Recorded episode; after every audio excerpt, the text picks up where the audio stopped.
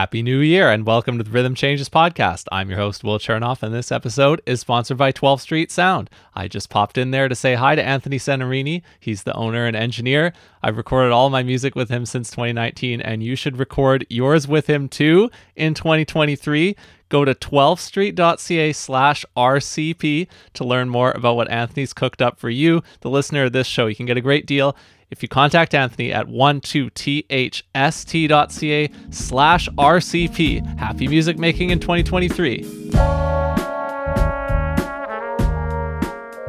I want to do things that feel unfamiliar. I want to do things that musically are reaching for something that is not comfortable, you know, that leads us to things that we didn't even know that we were capable of doing.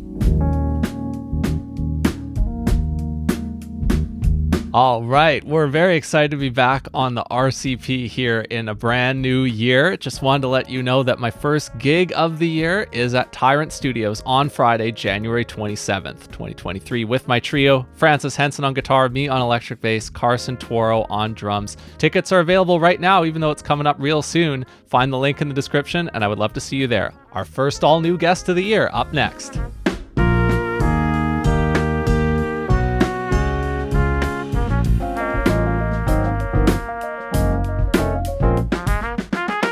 Our guest today is a piano player who's been based in Vancouver over the last handful of years, but he's also spent time in Toronto and he's currently based in New York. I'm catching him here while he's home for the holidays and cramming quite a lot of gigs into just a couple weeks. And not only that, but he recorded an upcoming album for Cellar Music called Night and Day. That's the provisional title that we're revealing for the first time ever here, even though uh, if the title ends up changing, don't hold it against us. But that's uh, what he and Corey Weeds are planning on calling the album right now. He mm. recorded mm. it with Jody Proznick on bass and Nick Bracewell on drums. Please welcome to the Rhythm Changes podcast, Noah Franche-Nolan. Hey, uh, yeah, thank you for having me, Will. Uh, yeah, yeah. Thanks for is, being here. Awesome. How you feeling today? I'm feeling good. Uh, I am. This is day two of chilling a little bit.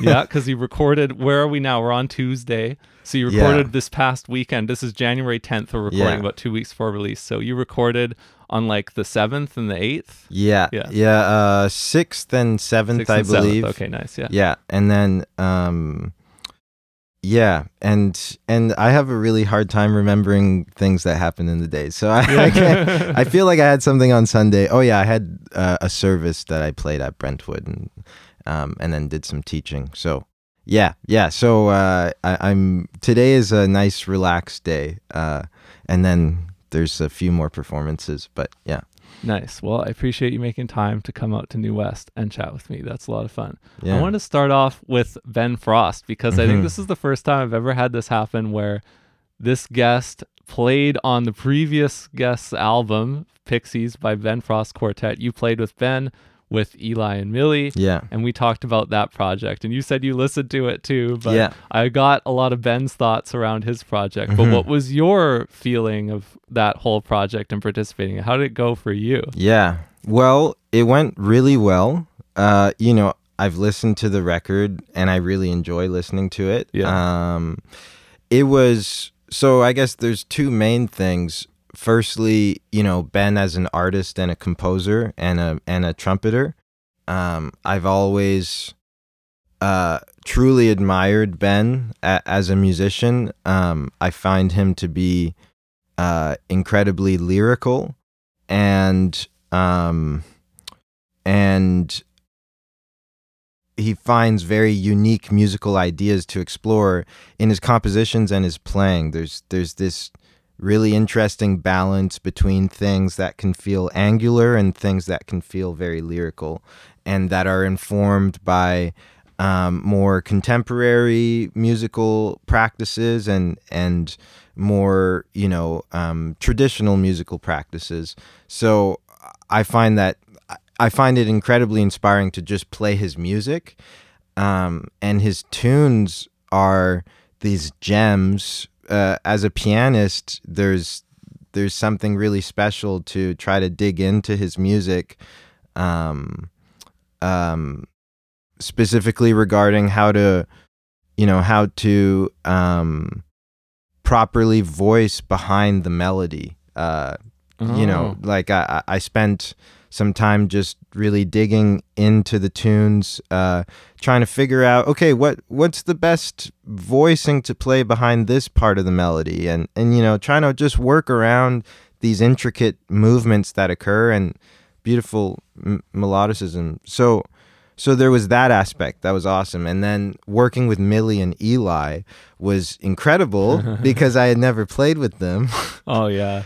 um, and they are such a tight So rhythm good. section right? They they play um, so well together and they're so um, yeah together. And then i um, just had a blast playing with with their time feel. Uh, they're th- you know millie is incredibly driving. She just drives the music in such an incredible and exciting way and eli plays these beautiful counter lines you know um, so it, it was just yeah it was incredibly enjoyable and then dave Sikula who's an incredible you know sound engineer and guitarist and you know does so many things um, he's just great to work with so he created a great vibe at monarch so yeah that i'd say that was my Yeah. experience with that Yeah. Well, it turned out phenomenally. He captured a group of people and a, a time in his life too, and it was it was really cool to hear him talk about that. Right. Mhm. And you were roommates, right? yes we were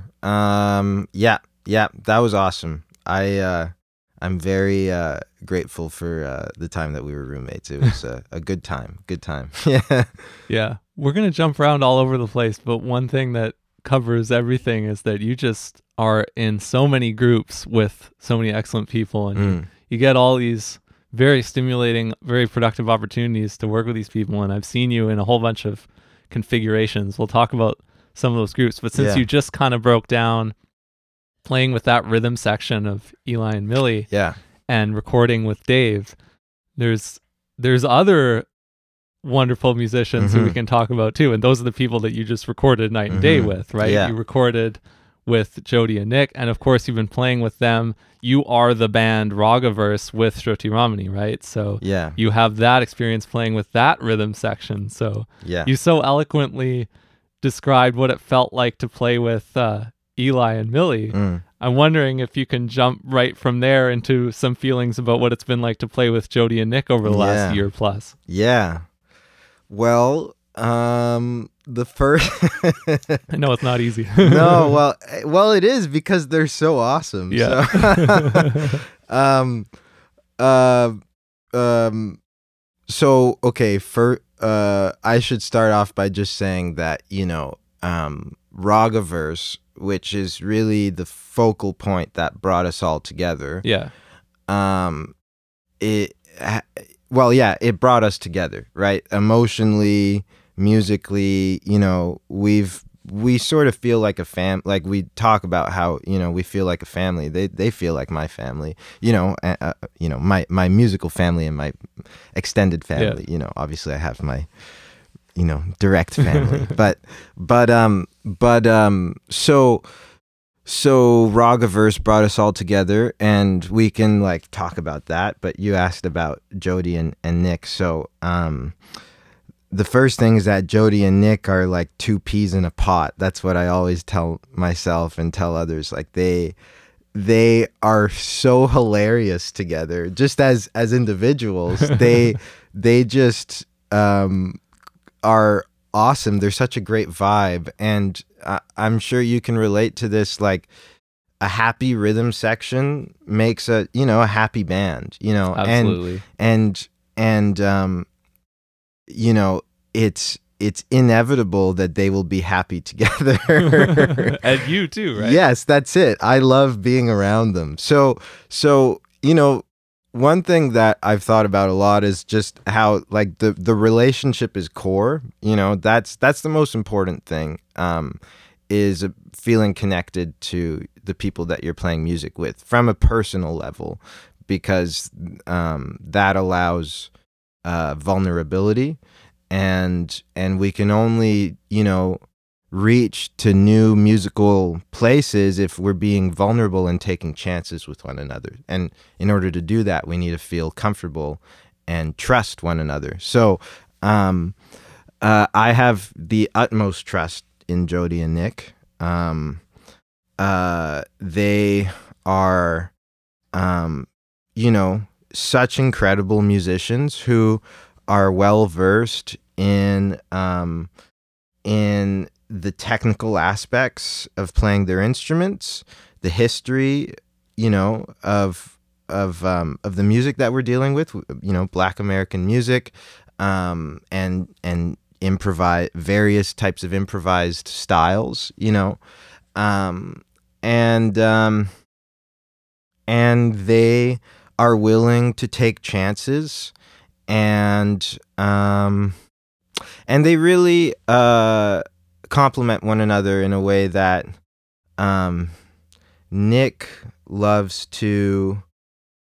Nick is is very spontaneous uh, in a great way. Um, he will throw things at us. Uh, not literally. he won't pick stuff up and throw it at you while you're sitting at the piano.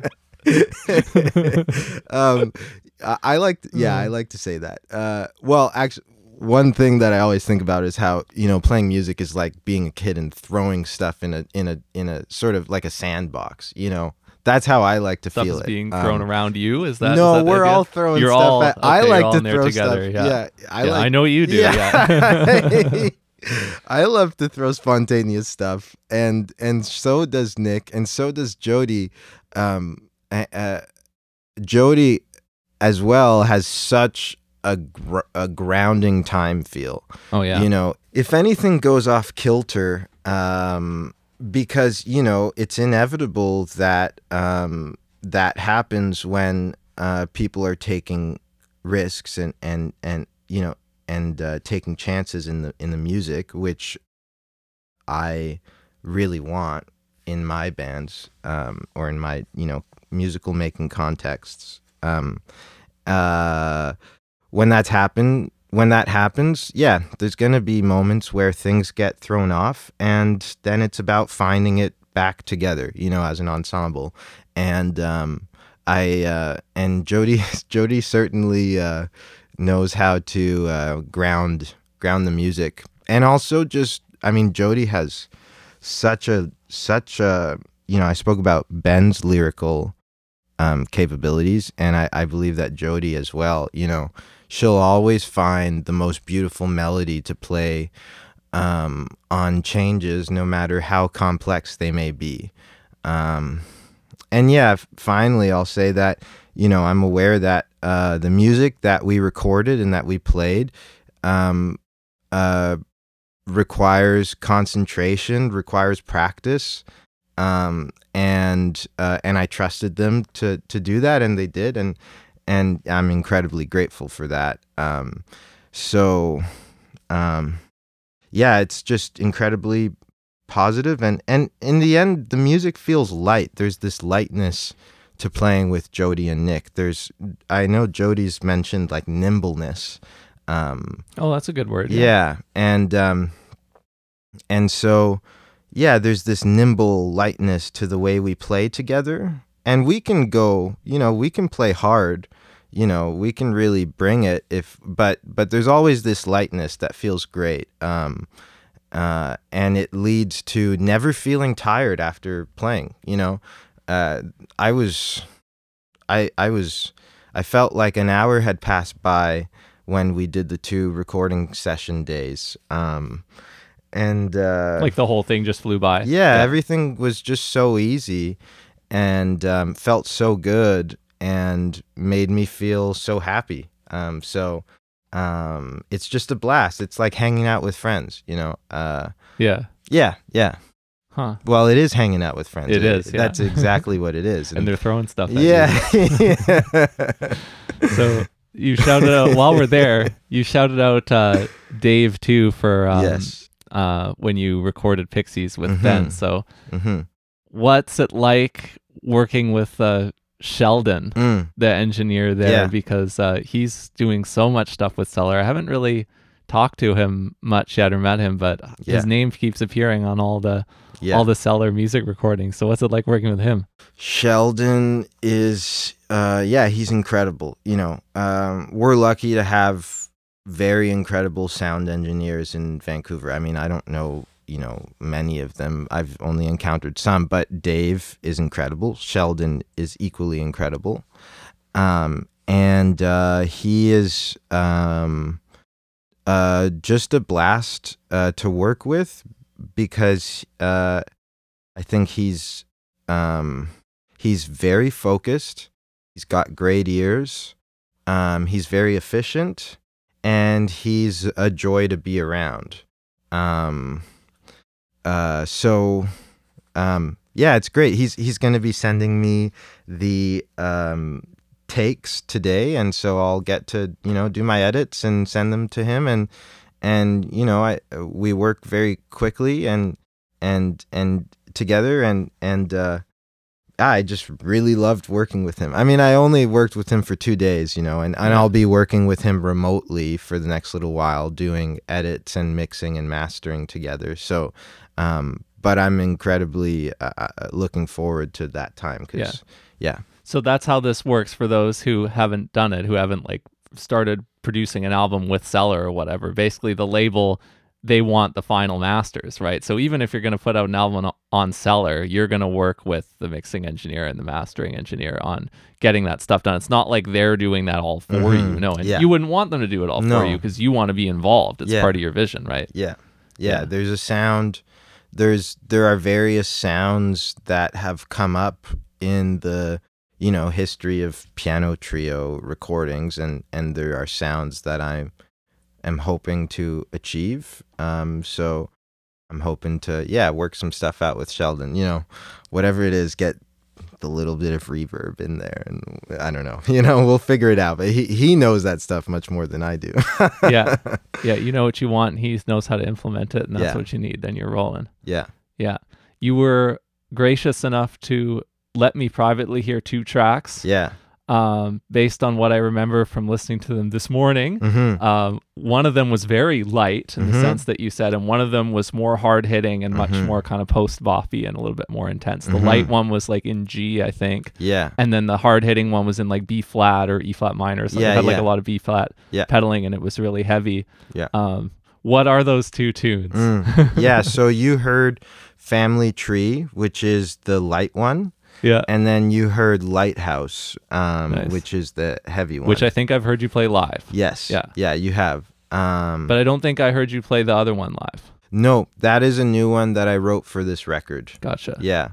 Um, so, um, yeah, the music that I wrote for this record, there, there are, there are, well, I should say, first of all, uh, you know, uh, the record consists of originals and two um, two arrangements of, of, of standards. Hence the night and day, right? That's the title, it. yeah. Night and day, and there's kind of uh, uh, I do this um, sort of hidden away version of "Darn That Dream." At first, it's un- it's not recognizable, but then slowly you start to see that it's it's "Darn That." It's because it's all improvising at the beginning of the arrangement or something. Yeah, I sort of I masked the melody. Um, I sort of caught on this relationship of fourths that occurs in the melody, and I messed around with it and reharmonized it, and um, so I sort of masked it that way. And then once we get into the bridge, it's clear that we're dealing with the bridge of, of Darn That Dream. And oh, yeah. The, yeah. The last day, I sort of weave the original melody or segments of it with this new sort of in, little thing that I did. So, but, um, but so the music that I wrote uh, recently for this record, um, I tried to write um, music that was um, melodic. Um, uh, so that that still had maybe some com- complexity to it because I like to explore uh, rhythmic or harmonic um, or even melodic complexities in my music. Uh, but still felt simple and melodic and approachable you know so so family tree is is that. It's it's a song that is um uh really grounded in the melody you know? Um and, and yet it goes many places as you heard. Um uh and then lighthouse that is one that i wrote a while back. Um and uh, and that one's actually now uh, dedicated to Jody. You know, Jody and I have spoken about the idea of like of um, how young musicians need a need a lighthouse. You know, like somebody to help guide them through the storm. Oh, nice. yeah, no, that's a good. Yeah, okay, You know? I gotcha. and and Jody is one of those people. You know, uh, I- um, I kind of gave a big. A, a big dedication at, at the Frankie's show preceding the the recording dates, um, and uh, but yeah, so that song is dedicated to her. So she opens it up actually with a bass solo, which isn't in what you saw because we tracked it separately just for ease of of, Yeah. of uh, album uh, editing. Um, so it's a big bass solo that is epic and sounds amazing. Nice. Um, and then it goes into that, and then there's a drum solo, and but it's heavy hitting, you know, and uh, uh, and and we play it fast because it it has a sense of urgency. it does. Yeah, Yeah, in the way that like McCoy Tyner does. yeah, yeah, yeah. And I I'd say the urgency is just reflective of of the feeling of wanting to express to you know to other musicians like don't give up you know it's hard it's hard Yeah. and and uh, and if you can do it try to do it because it's incredibly fulfilling but it's not easy so don't give up you know Yeah. and you got this and so there's that's where the urgency comes from yeah Yeah.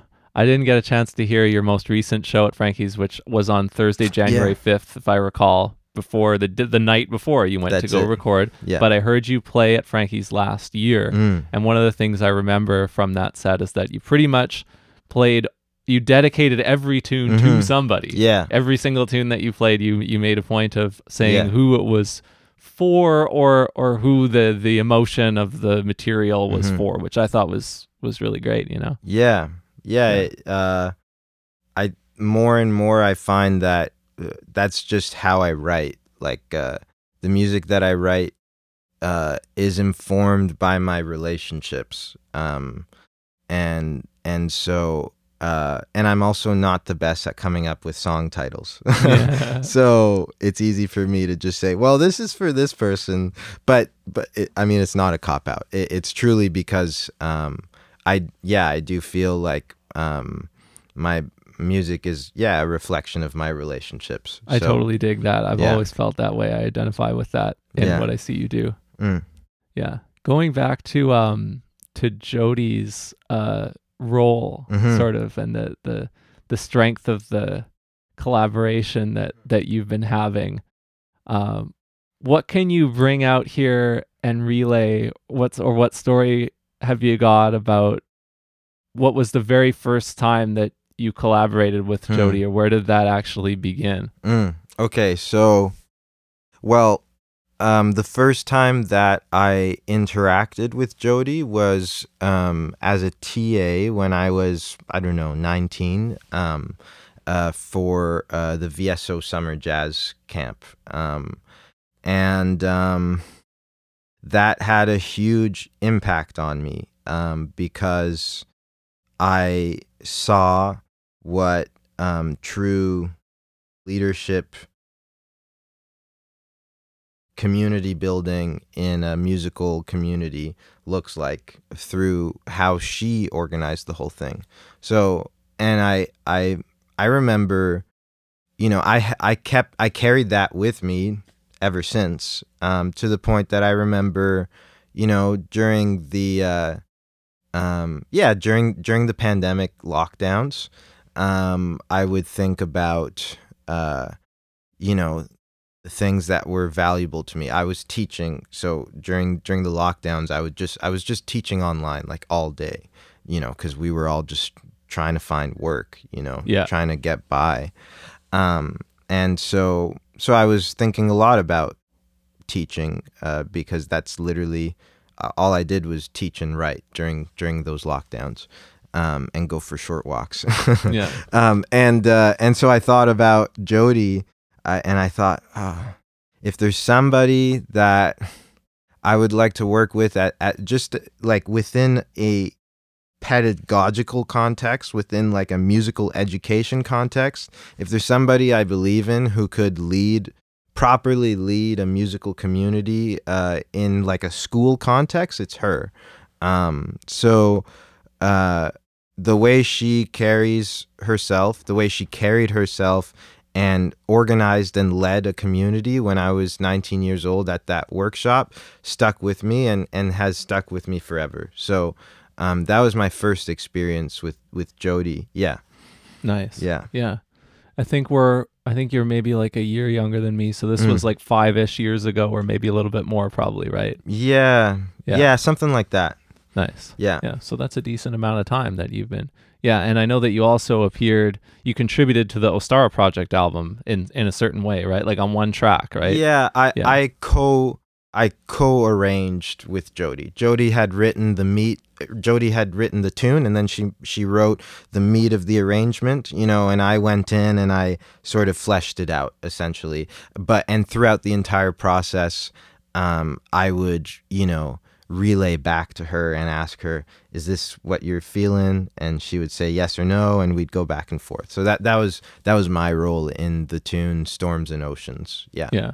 And then for your album that you're going to drop this year, is this the Mhm. first time that you've been so involved in the production and the release of an album? Like Yeah. not just your own, but any. I mean, you, maybe you've played on other people's Yeah. recordings here and there, but is this the first time you've really experienced the whole process? Yeah, I'd say so. I've yeah, I've I've played on a few records now. Um, one record that actually isn't released yet, but I did a bunch of arranging for as well for somebody in Toronto. Um, and um, uh, I I had one record. It was super DIY with with Harrison Argatoff. Have you come across him? Yeah, Ben and I talked about him. Yes. I yeah, I, I hope to uh I hope to meet him, but I'm pretty sure we've never actually met. Okay, so Yeah. he's he's awesome. When we were in school together, we we found out that there were uh, students in the Masters in Recording Arts program at U of T who needed uh, ex- like work experience hours um, to graduate, And that's where Um, you were. You were in the Masters of Jazz at U of T. not masters. We I, we were in the bachelor's program. Oh, Yeah. okay, yeah. but they but there were master's students in the recording arts program who needed to record students. And it was free. You could record with them for free. So you'd go into this little studio in the in this one building and um and uh yeah it was all free. It was awesome. So um we would go in there at like 11 p.m or something and record until 2 a.m and we did that ev- like every Friday or something for Oh, a wow. week.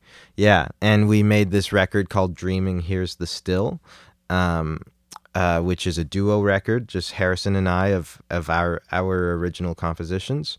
Um, but that that came out in 2018. Oh wow. I've listened to that, but I haven't Oh, listened to it since. I got to go back and check that out again. But I, I remember listening to that. But so this is a difference between you and Ben. Obviously, Ben did Cap, and Mhm. him and I started at the same time there, and we met there. Yeah. he graduated from Cap, but you did your undergrad at U of T. Yeah. Ben came to do masters. Yeah, there, and I yeah. met him when he was doing that, and Yeah. and I started playing with him. I pl- started playing in his band, and it was awesome. I loved it from the beginning. Yeah, Yeah, yeah, yeah. Um, but so yeah, so the record with Harrison, you know, we mixed together. We we we did that stuff together. But um, this is my first uh, record that I'm truly, I, I guess, leading. Although of course, it's thanks to um, also all of the contributions of of um, well Jody and Nick and Sheldon and Corey, you know, um, who run Cellar Live. So um, and also I should say, you know, Nora and Will, the the home the homeowners of that of that house that we recorded in, they were um, so generous, um, and uh, they're it's such a warm space to be in and then their piano is stunning like truly Yeah. beautiful it stayed it was immaculate yeah i Awesome. truly loved that piano yeah. No, shout out to them too for sure. Yeah, that's Yeah. a big role. yeah Yeah. Yeah. Now I got to go back and listen to that Harrison Argatoff record. That's funny. so you decided to go out there as maybe a 19 year old or so yeah to go do that undergrad program, right? yeah After growing up here. Yeah. I think I first heard you play. Did you ever used to go to the Pats Jam when you were really young? I think Yeah. that's the first time I ever heard you play. Like Yeah. probably coming up on nine or 10 years ago now, you would have. You would have showed up there and, and played a little bit, but then after that, you went to U of T, right? Yes, I wanted to study with David Braid, and um, and so I got to study with him for three years. Yeah, and I learned so much um, through him. Um, uh, yeah, eh, there's a lot of me that comes from what I learned through him for sure. Um, and then I got to study with Dave Restivo, who Oh, yeah. now lives, you know, uh, I mean, a, a, bit, uh, you know, it takes a little while to get to where he is from Nelson, Vancouver, but Selkirk, yeah, yeah. So, but he's now here in, in BC, so that's awesome. And then um, Jim Vivian, I got to study with Jim Vivian, which was Mm-hmm. Oh, yeah. awesome. I reviewed Dave's Juno nominated album, Oh, yeah. Arancina, and Jim, Huh. Yeah, Jim Vivian played on that record. Nice. So I didn't get to meet them, but yeah, I, Hmm. I enjoyed that. That's Hmm. another that's another good uh, piano trio record. He's got a featured vocalist, Yeah, uh, yeah, his yeah. partner on some of the tracks. But Yes, yeah, yeah, that's a great record. yeah, that that is a good record. So how did it come to happen on Cellar? How did this happen this way and not go in the Pixies route where Ben puts yeah. it out on his own? How did how did you get ramped onto this part of the process? Now this is the first time that you're really in the driver's seat on Yeah. a full production thing. Yeah. Um. Well, uh, really, it was that I played a gig at Frankie's, and um, I f- I knew that I needed to put I needed to put something out. I mean, it's not out yet, so I guess I still need to. um, but it will be out. You know. Don't jinx it. Yeah. yeah don't jinx it um but uh i needed to put something out to um uh share who i am as uh you know as as an artist you know um and uh, and i felt like it was the right time and um i knew that uh putting it out on on Cellar Live would be a great um opportunity and uh so i played a gig at frankie's which i believe Cory was playing on actually um, as well. And so I approached him after the gig, uh, and I asked him uh, if he would consider ha- you know having that record on on uh, on Cellar, and and he agreed to that, and that's how it went. And and I'm incredibly grateful for that. And it was still just an idea at that point, Yes, yes. as opposed to it being fully recorded and stuff. Yes, Yeah. we yeah, yeah Yeah. It was like, could we do this? And and uh, and he was very kind to uh, to say yes. So that's really interesting because I work for a, an American small jazz Mhm. label. And a lot of people who work at labels, the way that they get submissions and the way they do stuff is people send finished recordings, right? Like, and you know, a lot of things are finished. It's not obviously not everything is finished because you haven't set a release date in stone yet if you're Yeah. still looking for a label to release it with. But a lot of the time when people talk about, oh, I'm going to shop my project around to labels, it's like you have the masters done and you have the artwork done. Yeah. And so if you're going out there and you're going to submit to different labels who could be anywhere really, like depending on whatever you think fits with your music, that's Yeah. what you have to do. But this is the magic of doing it within your own city yeah. and your own community Yeah. is that you don't have to do it that way, that formal way or that online way that you'd have to do it if you're submitting to all these different places. If you know the right person, you know each other, you can start from the idea and you can approach and they actually want you to because then they feel like they're part of the journey a little bit more than if you just showed up and you had already recorded everything and like that's great too. Yeah. Like that's how it's usually done out there, but it may be it's it's even more special if, you know, when you do it with somebody in your own community, you start with them from the idea phase, right? for sure yeah well it's it's uh you know Cory um said it himself like it's a collaboration you know um uh we're we're working on this together and um the music that i crafted for this record is um considerate of the label and and the musical landscape that that label sort of has crafted for itself. Um my music is still uh you know a slight deviation from from that but i was very much aware of that and and tried to to um to do something that that fit within that and and uh, felt really nice uh, within that label's musical context. Yeah. Yeah. And that's great because you know that he's bought in. Like at this point, you know that even though you didn't try and like just copy their formula or mm-hmm. their genre or whatever, you know that because he's been in since the beginning, that when you go and promote it, like he's already kind of implied to you that, oh, I I believe I can promote this with you, and like it's not too far out of my wheelhouse. Like I'll still be able to do the promotion for it, and it'll still make sense, and we'll get good results for you because you fit it enough, right? Like it's not too far Yeah, away that he it. wouldn't know what to do with it. Yeah, yeah. Working with him is is great. It's been yeah. It, he's he's awesome to work with for that. Yeah. Nice. We'll get back to the conversation with Noah in a second, but first, we are on a drive to welcome 50 new subscribers to the update subscription at rhythmchanges.ca as we get into 2023. You should be one of them. Join us, get the exclusive column that I write on Fridays to the subscribers, and take a discount while you're at it. As a loyal listener of this show, go to rhythmchanges.ca slash update to get a discount. Join us in our subscriber drive early this year. Thanks again. Go to rhythmchanges.ca slash update. Link in the description. Let's get back to the conversation with Noah. Thanks. There's another group that you do that you have been doing that we haven't talked about Mm-hmm. yet. And we've talked about two amazing rhythm sections, Yes. right? We've talked about, I think you know where I'm going with this. We talked about Millie and Eli, where you, you got to play with them once for Ben Frost Yeah. Pixies. We talked about Jody and Nick, who are huge, important parts of your musical life here. But now I want to talk about David Caballero and Arvind Ramdas. Mm-hmm. So I've heard you play several times. Uh, the Ten Penny Trio is is what you've called the group. Ardashir has often played with you. Yes. Um, I I met I met you guys as a unit as you started to to play around more, and I didn't get to see a lot into the background because they were coming up at Cap in the last handful of years, right? And so. Tell me about this. What's the story of this group? Where did that come from? And and Yeah. this this is now the third amazing rhythm section that you get to play with on a regular basis. Yeah. So um, it all started um, when I first moved back to Vancouver. I was hired to be the musical director for a tap dance show uh, through the Vancouver Tap Society.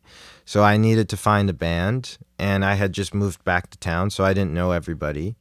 Um, and um, uh, I was talking to Conrad Good, Mhm. um, who um, referred me to Arvind. Um, and so, yeah, so I, hi- I hired Arvind to play on that gig, and we got along really well. I, I, you know, first of all, I loved playing with him, and secondly, um, uh, we just loved hanging out with one another. I remember uh, before the first performance of that set of shows, um, Arvind and I were hanging out in the back of, of the hall. It, it was at uh, the or or uh, one of the smaller venues at the VSO, and we were in the back, and Arvind was showing me different stick, you know, um, stick techniques to do uh, with with the drums and whatnot, and that was super fun. nice. Um, so, um, so that's how I met Arvind, and from there we just developed a friendship and and a musical um, relationship. Uh, and and he said, you know, I, I know this great bass player na- named David Caballero, and and uh, we should play together um, because we have similar musical interests.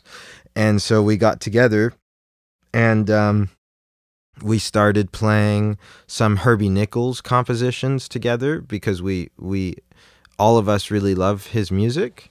And from there we started to share original compositions and um and yeah, I love playing with with those two um due to the uh yeah, the willingness to to take risks, you know. Uh, totally. I mean that's that's kind of what I'm all about. You know, I I want to do things that feel unfamiliar. Uh I want to do things that uh, uh, you know, musically are reaching for something that is not comfortable. Um that is, isn't easy, you know, that leads us to things that we didn't even know that we were capable of doing. Um so and and sort of communal music building you know doing things together building building something together. So uh, that certainly happens with arvind and david. Um, we when we play together it's exciting. You know arvind and david are not only great uh, mu- you know musicians on their own instruments but also incredible composers. Arvind composes beautiful music, like truly stunning music, and and uh, his his approach towards melodicism has informed mine very much so. Um, and uh, and David, uh, when when he brings in a tune, it's very cool. It's very intricate, and it's got this kind of, you know, uh, yeah. I'll I'll use the word hipness. You know, it's Yeah. got this like hipness to it. Um, um, so uh, yeah, it's just incredibly fulfilling to play with them. Um, and I always feel like we've gone somewhere uh, when we play together. We've we've explored some strange musical world, you know, um, which is what I absolutely love. So, um, yeah, Yeah, I think you played the loudest show that's ever been played at Second Floor Gastown. I was at that one. Artistry was there. Oh, so it's yeah. quartet at Second Floor, so Yeah. that's already unusual. But Yeah. you, you were just going hard at, we at that show, and that was I don't I don't think it was your first show, but it was one of your earlier ones, and Yeah. and you did more since then. Like you did more at Frankie's after Mhm. that. And hmm what was your actual first show with with that group? Our first gig, I can't remember whether it was second floor back when Dave was running second Yeah. floor, or if it was a Frankie's show. I believe it was a sec. I Yeah. no, I think it was second floor. Yeah. Yeah, I think our first gig together was at second floor. Yeah. What about Yeah. Tyrant? You I know you played there too as We've- well. Maybe after yeah. that. Yeah. as the Ten Penny Trio, we played a gig at Tyrant. That was super fun. Um, uh, we we took a crack at this suite of music that I wrote uh, called the Great Flame Suite, which has some pretty experimental sections to it. Um, and then we did a lot of Arvind's original compositions and. Uh, and Dan, who runs Tyrant, is awesome Mhm. and uh, was super on board for our musical decisions about that concert, and um, and that was very much appreciated. And uh, I mean, Tyrant is great. You know, Oh yeah. yeah, it's it's the vibe is so great. They don't make spaces like that anymore. Yeah, yeah, Yeah. yeah. Yeah. I've uh I've played with Dan a couple times Hmm. in, in his group, so I appreciate his his whole deal. He's a good guy. Yeah. Yeah, it's good to have him. Have you recorded at all? Maybe demos and stuff. I know you've done, but like with the Ten Penny Trio. Yes, uh, we were trying to set something up while I was here, actually. Uh, just like a DIY recording session with Artishir as our sound Mhm. engineer. Nice. Um, but uh, dates didn't line up. However, uh, we're aiming to record something uh, this summer. But yeah, you know, there's there's a sort of bombastic grittiness to that band, so it's only appropriate that our first record would have this kind of basement tapes vibe, you know? Yeah. so uh, we might even record it um, uh, in in um, uh, what we call the the ten penny headquarters, you know, Nice. which you're probably familiar. with. It's just Arvind's place. You know, he's got a great setup, a beautiful piano, great drums, and um, so we're that's definitely in the works. Recording something with ten penny is certainly in the works. Yeah. Nice. And that would be a different like you wouldn't be taking that to to Cory, I don't no, think. no, No. and that would be you know this trio that i just recorded that's my trio the 10 penny trio that's us It's a as collective. a collective Yeah, that's totally. a, it's a separate It comes thing. across. yeah yeah Yeah, I imagine. Yeah, because like Arvind, I know he has a big role in it. And Mhm. Arvind and David talk about two peas in a pod with the other people. It's Yes. like all three of these rhythm sections are so, so their own thing and so Yeah. combined. So they they will have their own input into that as well. Yeah. There's one tune that I've heard at every gig. I Hmm. think by the Ten Penny Trio. It's I think it's your tune. It's Hmm. like this almost blues in C minor or Oh, something yeah. that has this kind of power chord riffing Yeah, and stuff. And that, is this a tune that you wrote a while ago, or is this like a Ten Penny Trio tune? What is that no tune? yeah that's a tune that i wrote quite a long time ago Okay, yeah. um yeah and it was simply reflective of some things that were going on uh, in the musical community in Toronto when I was there. Um, Okay. But but anyway, so so uh, yeah, it's a it's a good it's a good song that I like to play. Uh, um, yeah, because it, it always brings. What's it called? Brings a, it's called with raised voices Right. Okay. Yeah. Yeah. and it, and it brings uh, a lot out of every musician. Um, and uh, yeah, and it's easy to memorize. So It's a it is a blues, right? it It's is twelve bar yeah. blues. Yeah. yeah, it's a it's a minor blues. Yeah, Yeah. So when you yeah, we don't have to get into any particular Toronto stuff, but when Mhm. you finished your your bachelor's Mhm. in Toronto, you knew you wanted to come back here. Yeah, so uh well actually no, I, I didn't. Um um when I graduated from U of T, I was lucky enough to have some cool work set up. Um so as soon as I graduated, I went on tour with um Harry Vetro, who's a oh drum yeah. He played on the it was the, our last review of 2022, Harry Bartlett Trio Yes. Wildwood. Yes. Yeah. So yeah, so um, Harry. So I played in Northern Ranger, which is Harry's uh, group, uh, um, and um, and so we went on tour. We did a. w- It was one of the greatest times of my life. We toured across uh, Eastern Canada. Um, and after that, I had a grant to go study with John Hollenbeck in Montreal, and I stayed with my grandmother. Nice. Um, and from there, I went to Calgary and I worked as the musical director and composer for a tap dance sh- production. Wow. That so I was coming into I was staying with some family friends and I would transit into downtown Calgary every morning and uh, go into uh, DJD decidedly jazz dance into the studio and build music for this show. Wow. So so I was writing the music uh, um, with Danny Nielsen, the the tap dancer, the choreographer, and and um, and so I would write the music and then go over to the beautiful Calgary Public Library. I don't know the official name, but like the Central Public Library that I absolutely love. And I would build, you know, make these charts and then come back in and then make some edits the next day. And and it was an incredibly fulfilling and um and uh, and uh, fulfilling and insightful experience. I learned a lot. I learned a lot about how to be um, a collaborator and um, and how to work with dance. You know, I, I've done a lot of work with dance now. So and you said you started doing that in Vancouver as well a while ago. You mentioned that. Yeah. yeah. So so then from Calgary, I went on tour with Harry again. We toured Europe. We were in various towns in Europe. Then we came. So then, and then by then it's Christmas time. Um, what year is this? this is 2019. 2019. Oh, Yeah. okay. Yeah. So just before. That's Yeah. it. So then Yeah. I come back to Toronto. I find a job as a ballet uh, accompanist. Keeping with the dance thing. That's yeah. it. Yeah. Uh, and I start teaching, and then COVID hits, Yeah, and okay. so so I had every intention to stay in Toronto. Um, uh, and then you know, uh, naturally, um, the uh, amount of personal reflection that occurred over the pandemic led me to decide to uh, move to Vancouver, which I am uh, incredibly um, um, uh, I'm happy with that Yeah. decision To move Yeah. back. to move come back, here. to yeah. Vancouver. Yeah, Yeah. Uh, and then I left a year later. but uh, but yeah, yeah. I, I, I it was exactly the thing that I needed to do.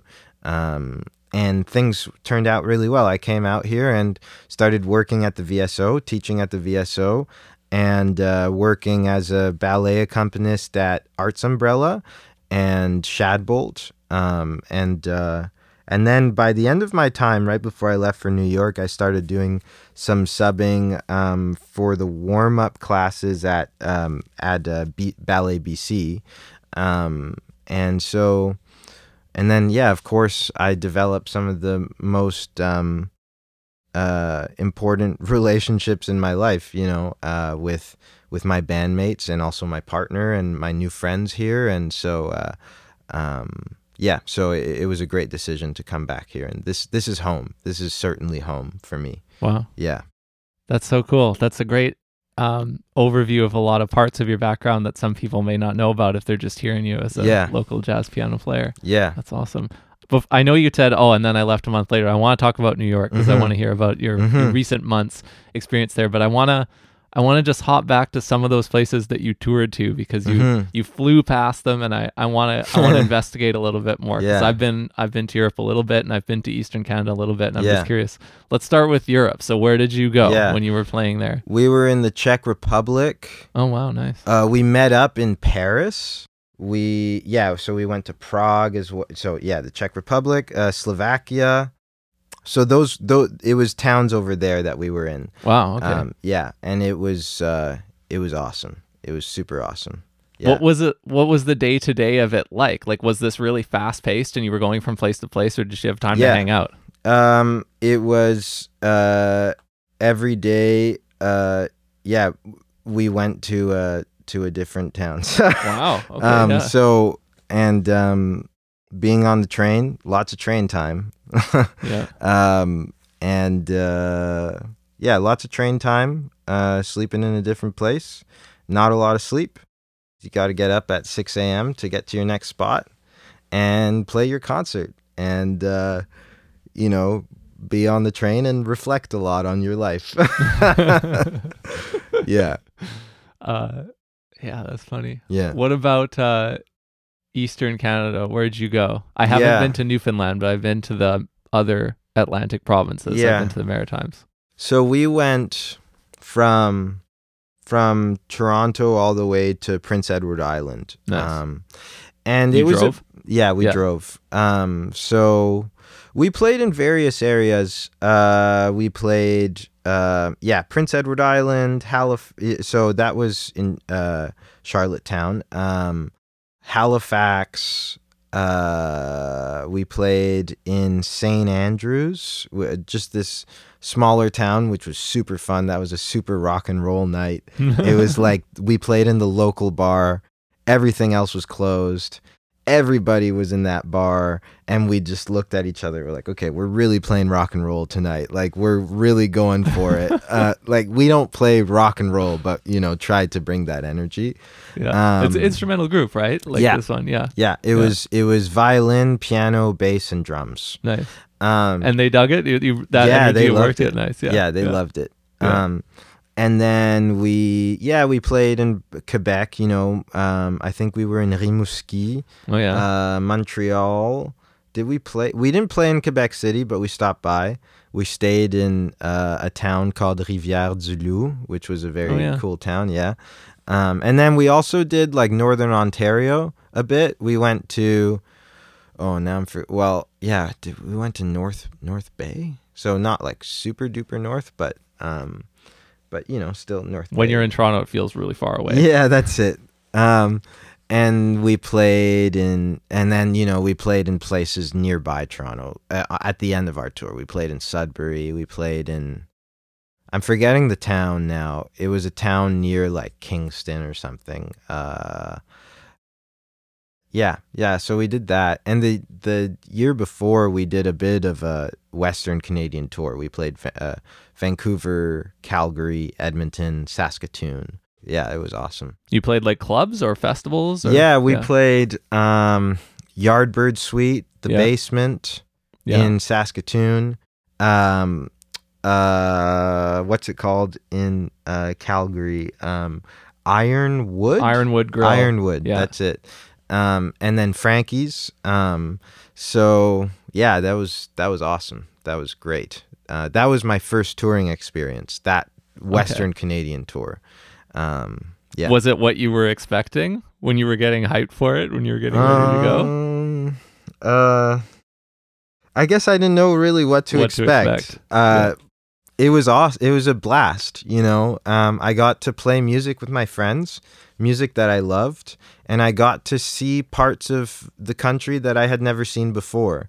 Um, and you know, uh, tours can go one way or another, but we we were treated very well um, by the people hosting us and the and the venues. um, I say tours can go one way or another because you know you hear the horror stories of something going wrong.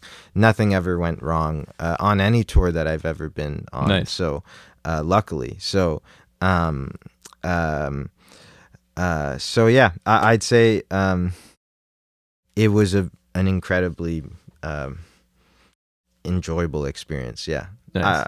I I love I love playing the same music every night and trying to find a new avenue, you know, through the songs uh, for each night. So um, it's it's something that I, I very much enjoy. Yeah. So you're gonna do your album release for the fall of this year, right? Yes. That seems to imply, you know, we're talking about touring. Mhm. Tour 2024 coming up Yeah. for your group. yeah, I'm I'm thinking like uh, I'm now.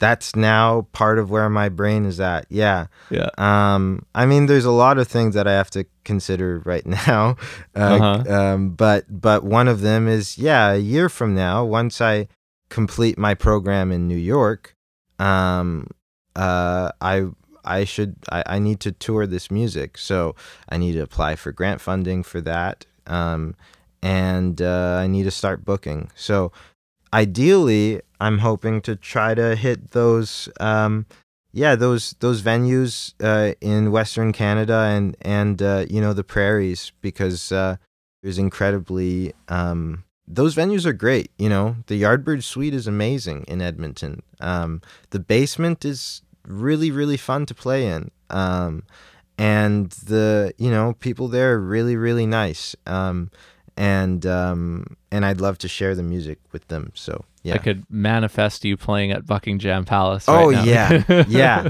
Oh yeah. Buckingham. uh, I've never played there, but I've been there. And Well, who'd um, you see? Well, actually, I, I didn't see anything. I I just uh, I I know Lisa through a, a friend. I, I've I've worked with her son John, so I've played with John Buck. Um, so I've uh, and then of course Lisa and Jody have a very strong Mhm. relationship. So when she came over for Austeria, Auster- the Austera Project's debut uh, performance, I met Lisa there as well. Um, and um, so yeah, Buckingham is the best uh, f- uh, I, from what I've heard and from what I've seen. Um, uh, and I would certainly love to play at Buckingham. Yeah. Yeah, that's the nice thing about having a long lead time is you can think about stuff like this. I know you Mhm. just said I got to start booking, but like, yeah, you, you got to start booking once the album is done and once all the Mhm. materials are ready and stuff. You think, Yeah. you got to start thinking about it. Yeah. right. you got to right? start. Yeah. You, you, as you know, uh, we're always hustling. You know, Yeah. we're either we're as artists, we're either uh, re- reflecting and then thinking about what our next step is, and then we're acting on those next steps, and then we're seeing those next steps through. So it's Yeah. a constant process. Yeah. So how's New York? What was? How'd you end up making that happen this past Mhm. fall when you arrived? What did it feel like? Yeah. How's this been over the last semester? Yeah. So um, I applied for a program that seemed really, really interesting to me uh, called the Performer Composer Program uh, at the New School um, and uh, received a, a scholarship which allowed me to, to move out there and, and, and do the program. Um, and and I'm incredibly grateful for that, of course, uh, incredibly grateful. Um, and um, so I moved out there and let's see how do i put it into words? You know it well first of all it's been very fruitful. It's been very fruitful. It's been very formative um, and it's been very positive. Uh, new york is a very intense place. I work really hard. Uh, i push myself really hard and so i've gone out and tried to make relationships and and connections and and i've gotten to play with some really great people. So um, I'm very interested in film scoring as well, so I've been really pushing that front while I'm out there. Um, so I've gotten to collaborate on two uh, short films. Um, uh, one is like a documentary, and the other's this short horror film, and I wrote the music for that. Um, and then uh, right before leaving for Vancouver, I, I was hired to play on a recording session.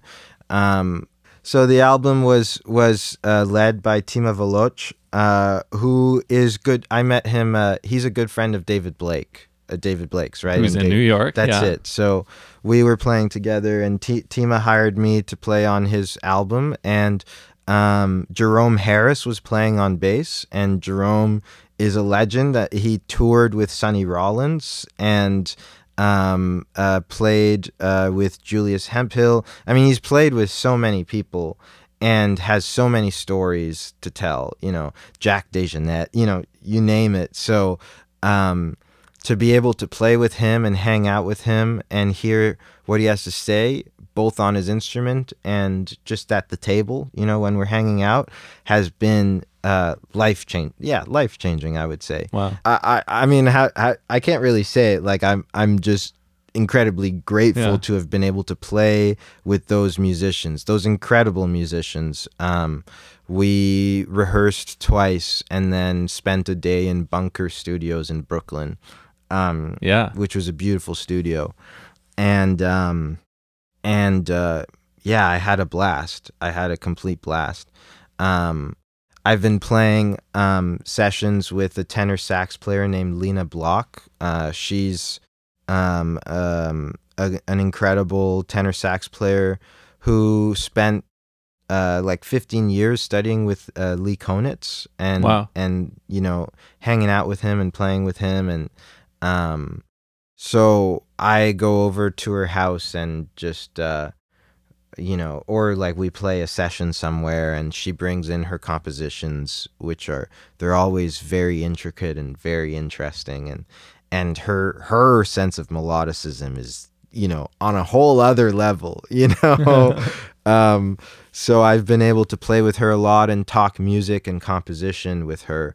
Um and uh that's been incredible um and then i've also been hanging out with the more sort of free improvised communities both electronic and and uh, acoustic uh, in new york so i've got this sort of trio um going on uh, with uh, a flautist and a vocalist and electronic artist. Um, we play compositions and improvisations together.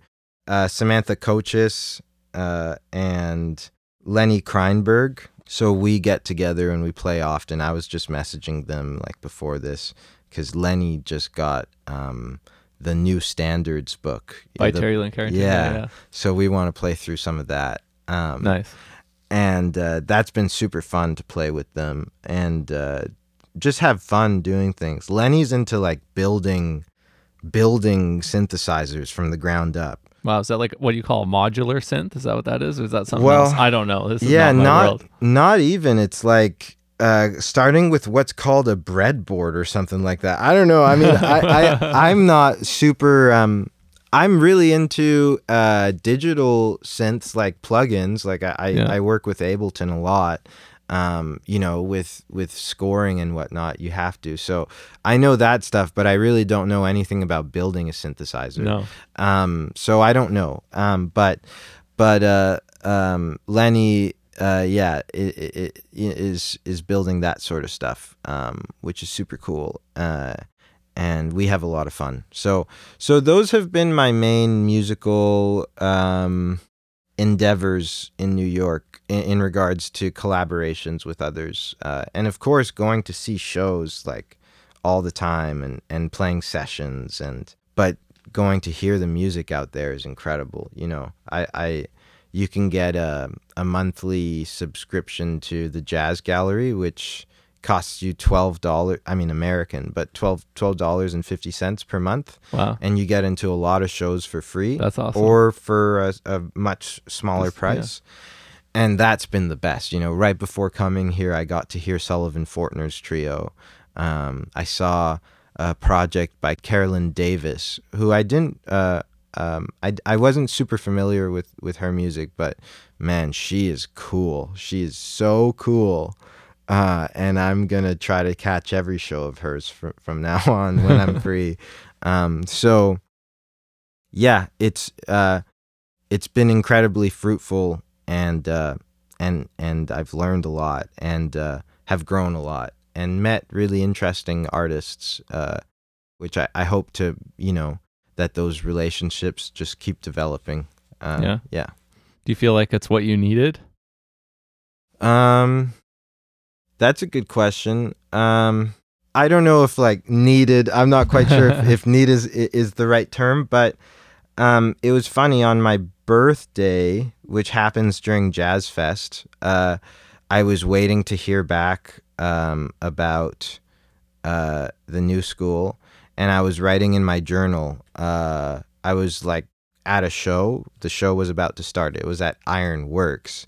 It was um, yeah, it was uh, Darius Jones, who I Oh, yeah. who I, I, I studied with. Um, you know, I was at I was at a show at, at Jazz Fest at Ironworks, and um, I was wo- uh, writing in my journal, and I was thinking, you know, I wrote something along the lines of feeling a little bit, uh, maybe it wasn't lost, but I felt like I needed to do something. I- There, I needed to grow some more, um, and I was feeling, uh, I that I needed to be pushed in certain ways. Um, and perhaps moving to New York is the right way to do that. Of course, that's quite an undertaking. Um, but um, I thought, yeah, this is, you know, there's an opportunity here, and and hopefully it works out, and it did work out. Um, and um, and so, uh, yeah. Um, so maybe I did need it. I, I don't know. Uh, well, it's whatever it means Yeah, to you, right? yeah. It's all good. yeah. Yeah. I want to drop two, not people we know, but like legendary musicians' names, like established musician names that I really hear in you and I'm Mm. sure are, are big influences to you Mm. too. And whatever reactions Hmm. you have or whatever you think of when when I bring up these names, I'm curious because they, they mean a lot to me as well, but Mm. I, I feel like I hear them Hmm. in you. And first most obvious one is Bud Powell. Right. Yeah. Yeah. I love Bud Powell. Yeah. I I'm happy that you say that. Um it's nice to know that that that that music comes out in my playing. totally does. Um, Even in the two tunes that you shared with me from the night and day That's sessions, great. you know. That's Yeah. awesome. Thank you. Um, yeah, I absolutely love Bud Powell. I've transcribed a lot of Bud Powell. Uh, I've listened to a lot of Bud Powell.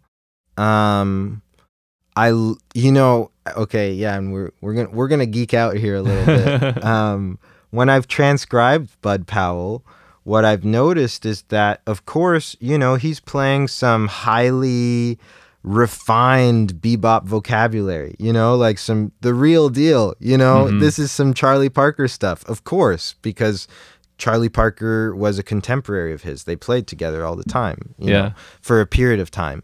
And um and um and some of his lines I found perhaps for my hands because every pianist has different you know hands for me it was it was quite challenging sometimes to to to jump around the piano the way he did and at the speed at which he did you know um so um i guess all i can say is you know pure genius you know pure genius pure um energy and uh precision and just beauty just sheer beauty uh i will gladly listen to bud powell at any time of day yeah nice. And then this is somebody who I'm not not sure where he would rank among Mhm. your influences, but I he recently passed away relatively and I was Mhm. lucky enough that I got to hear him a couple times in Vancouver in different situations. Chick Corea.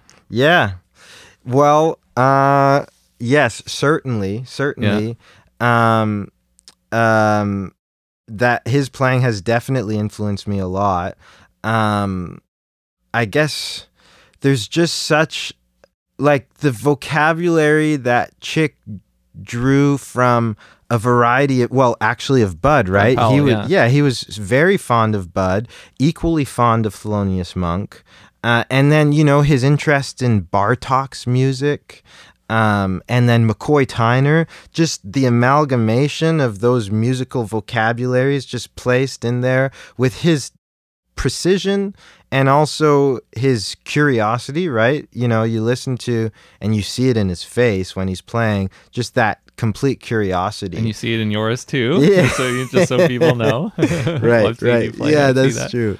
So yeah, certainly, and and Chick Corea's time feel is is so cool. You know, um, I've definitely loved you know the way um, you know he plays over that tune Matrix, and you know Mhm. just just that time feel, the burning precision of it all. Yeah, Yeah, I got so lost in the track on that album, Mhm. uh, track one, the Yeah. steps and what. Oh yeah, my that God. one. Yeah, that's Oh what I think of the most, more even Yeah. more so than Matrix. Yeah. yeah. yeah, But I know Matrix is like a big thing for Brad Turner. And Oh, I, I remember hearing about it from like Huh. he told me to listen to that album. I guess at some point, but I guess he singled out that track Hmm, for me at some point back in the day.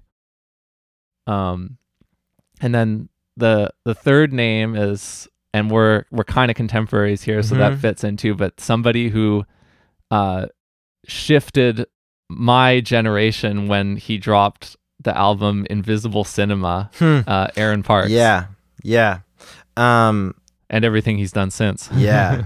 Aaron, you know, uh, okay, so would I say that he's been a huge influence on me? Maybe not. Um, I've actually uh, only really dove into, I only really dove into his music within the past few years, I would say. Say when you and I were just starting off, Uh-huh. you know, I wasn't actually listening to his music very much. Uh, I did listen to that record. Um, but it's only more recently within the past two or three years that I've gotten into his music. And of course, it's incredible and it's beautiful. Um, I got to catch him at the Jazz Gallery uh, not too long ago, and it was just stunning. Just the touch that he that that he has on the instrument, just the sound that he produces, and of course, his compositions are very special. Um, so, yeah, I would say that perhaps uh, in the in the earlier years of my development, not so much, but now for sure, I, I very much enjoy listening to.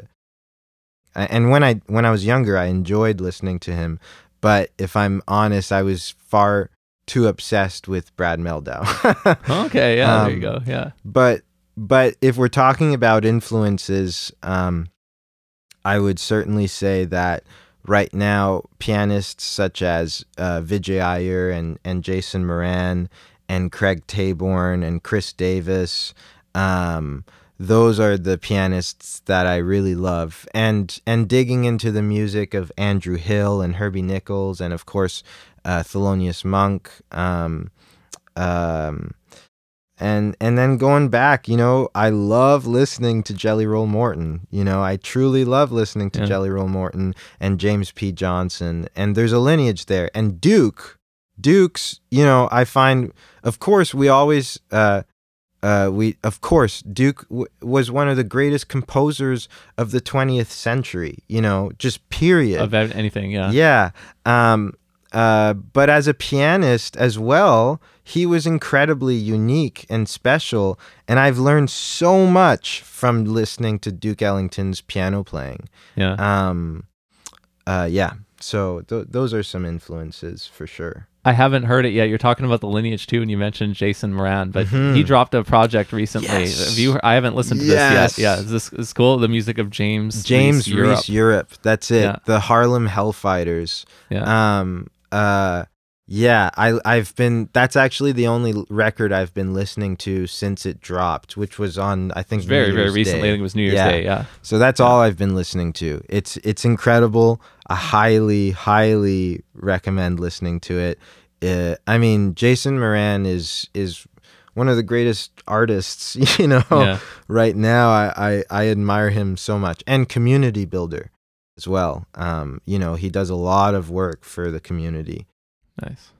Well, this has been phenomenal. I I enjoyed all the the different parts of this from like the rhythm sections, the the amazing duos that you've been playing with as a pianist, hearing about your different projects, all this tour stuff and dance stuff that I Mhm. didn't really Yeah, think about even coming in here and, and Yeah. all the other stuff. So thanks so much for Yeah. taking the time while you're back here. I wish you all the best your second semester at New York and uh, Thanks. thanks again for coming on the show, man. thanks, Will. Yeah, I appreciate it. That was fun. Thank you for listening to this episode of the Rhythm Changes podcast. If you like what you heard, I'm going deeper into the podcasting game this year in 2023. I am co producing, not hosting, just working on the back end of another show called Pacific Sound Radio, which is also a Vancouver music interview show. In fact, it's the longest running one in the city, deals with all genres, and there's a new episode of Pacific Sound Radio out right now. Find Pacific Sound Radio wherever you get your podcasts. Catch you next time.